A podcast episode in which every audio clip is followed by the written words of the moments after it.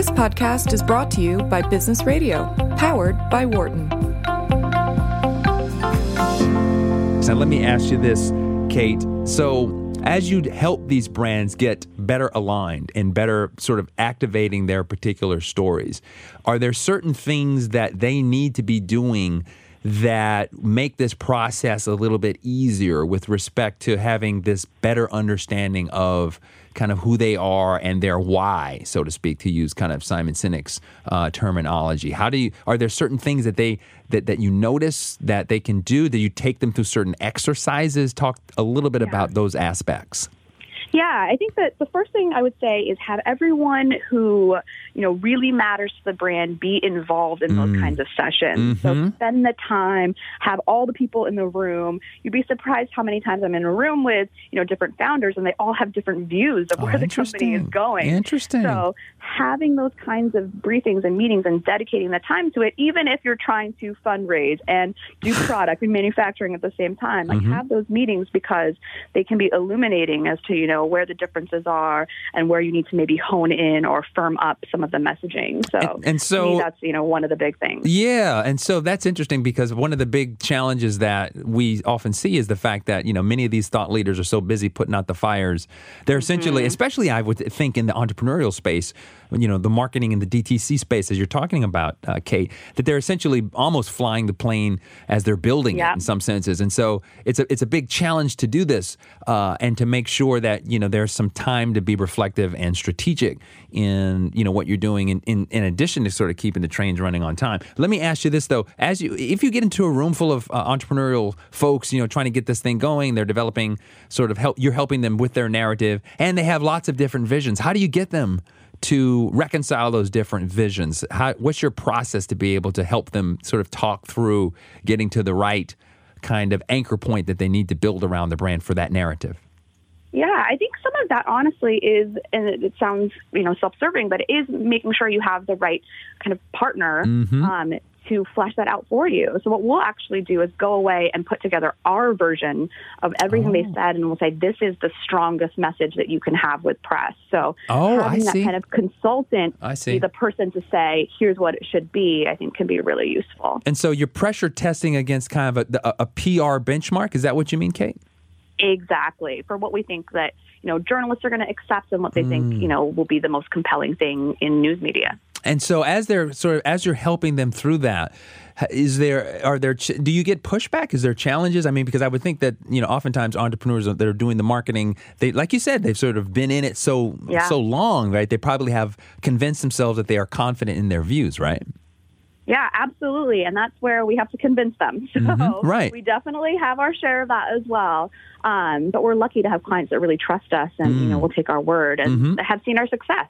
And so, as a trusted advisor, you're there to sort of help them sort of work through those different issues and make sure that they have the appropriate narrative that they can move forward with respect to their PR. So, so what what are some of the other things that what the key key insights that Diffusion has, Diffusion US has uh, really begun to help bring to, to to bear with respect to these issues of storytelling and getting the right narrative?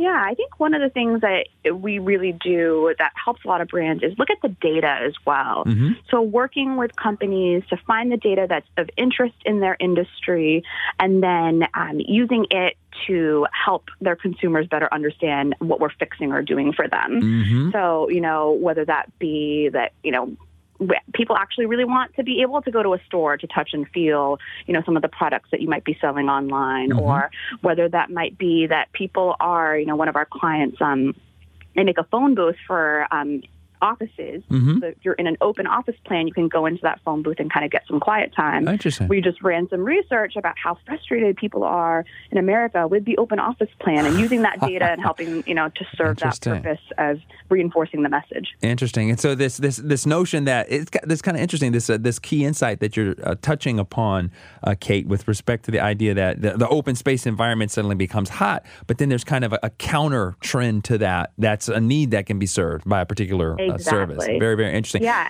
Very, very cool. Let's jump to the phone lines. This is Bill from Florida. Hi, Bill. Hey, guys. Uh, great segment. I had a question about tracking and reporting on the effectiveness of these initiatives? Like, what tools are you using? How are you presenting that to your clients so they can truly understand the, the effectiveness? Very, very cool. Interesting question. What are your thoughts there, Kate? Tracking measurement, this is huge, yeah. right? And sort of understanding how to kind of make the biz- the strongest business case proof of concept. What are your thoughts there, Kate? It's a really good question. I was just discussing it with one of our clients this week, actually. And I think the number one thing you need to do is set what the objectives are for the program at the beginning so you actually have something to measure against. Mm-hmm. So making sure that that's a discussion at the very beginning of the campaign of like, here's what we want to achieve, and then being able to find ways to track it throughout, you know, a certain time period. A big, you know, part of that could be something like a share of voice. Mm. So if it's about, you know, share of voice versus competitors, mm-hmm. then making sure you're tracking all your competitor mentions, tracking all of your mentions, mm-hmm mm-hmm. and doing that even on a monthly or a six month basis. So there's a lot of things you can do. There are a lot of tools online or um, that you can pay for as well that will mm-hmm. help do those kinds of things. But I mm-hmm. find that, you know, even just a basic share of voice can be really helpful. Very, very cool. Thanks for the question, Bill. We appreciate you. And so as you're trying to measure these different uh, components, KPIs, if you will, key performance indicators, yeah. um, what share of voice was one you mentioned. What are some others that uh, Diffusion focuses on and really tries to help with respect to building the business case? Yeah, so we do even something where we will score each article that you're in. So oh. you might say at the oh. beginning of the campaign, you know, we really want these key messages or we really want it could be something as crazy as an infographic from our brand in every single story mm. or a mm. link in every single story okay. and then actually setting a benchmark for what the score should be per article mm-hmm. um, and then what that score is over time and then deciding okay we want to increase that by 20% ah. and that can be a real benchmark as well for the program and then of course i think the biggest one that we have to talk about though is sales gotcha. obviously you want pr right. to affect sales right so making sure that you have some kind of survey mechanism um, you know on your site or when people check out. Data capture. Says, you know, where they saw something mm-hmm, and mm-hmm. capturing that, I think, is really critical too. And, and, so capturing that data is absolutely important.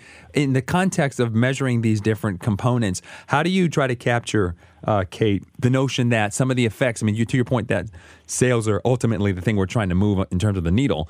Uh, what are your thoughts on these second, third, fourth order effects, though? How do you capture, you know, multiple screens, you know, consumers yeah. talk to each other? How do you try to capture some of those, you know, uh, more complicated dynamics in the purchase funnel?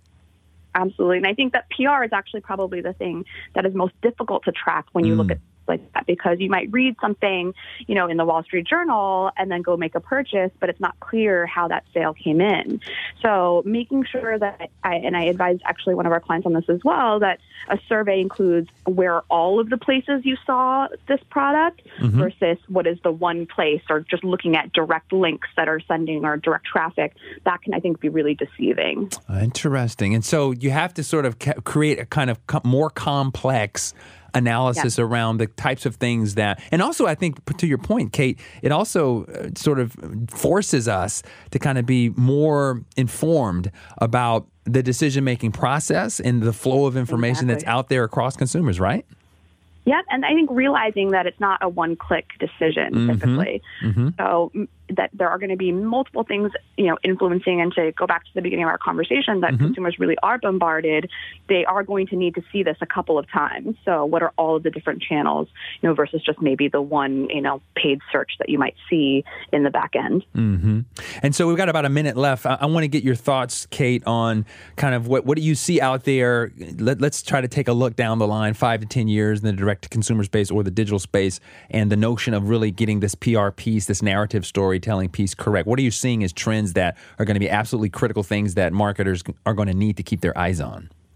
Yeah, I think for especially for direct to consumer, the thing I'm noticing is that founder stories are even bigger than ever. I mm. think that especially legacy brands are struggling with this because mm-hmm. they aren't able to tell that intimate personal story of right. why the product was created and, and kind of what it fixes. So to me, I think we're going to see more and more founder stories, more and more of these brands trying to dig into what that emotional piece mm. of the mm. story is, mm-hmm. and then finding a way to use public relations to get that message out. Interesting. And so for the legacy brands, they're going to have to work a little bit harder to sort of uh, reimagine themselves and to sort of exactly. recapture. I see, uh, which is a little bit of a different context in terms of the difference between like a, a startup like Burrow, who's in its infancy, and like as you have helped them, kind of make sure that they stay on point with respect to you know that initial capturing of their energy and their the the, the nascent fact that they that they are sort of new in this space. But for the other brands, you know, they're going to have to kind of look inside themselves and see what they need to do to be a little bit more uh, effective, right? That's exactly right. Very, very cool. Well, Kate, thank you so much for joining us tonight. It was great to have you, and I hope you'll join us again. Thanks so much for having me. I appreciate you.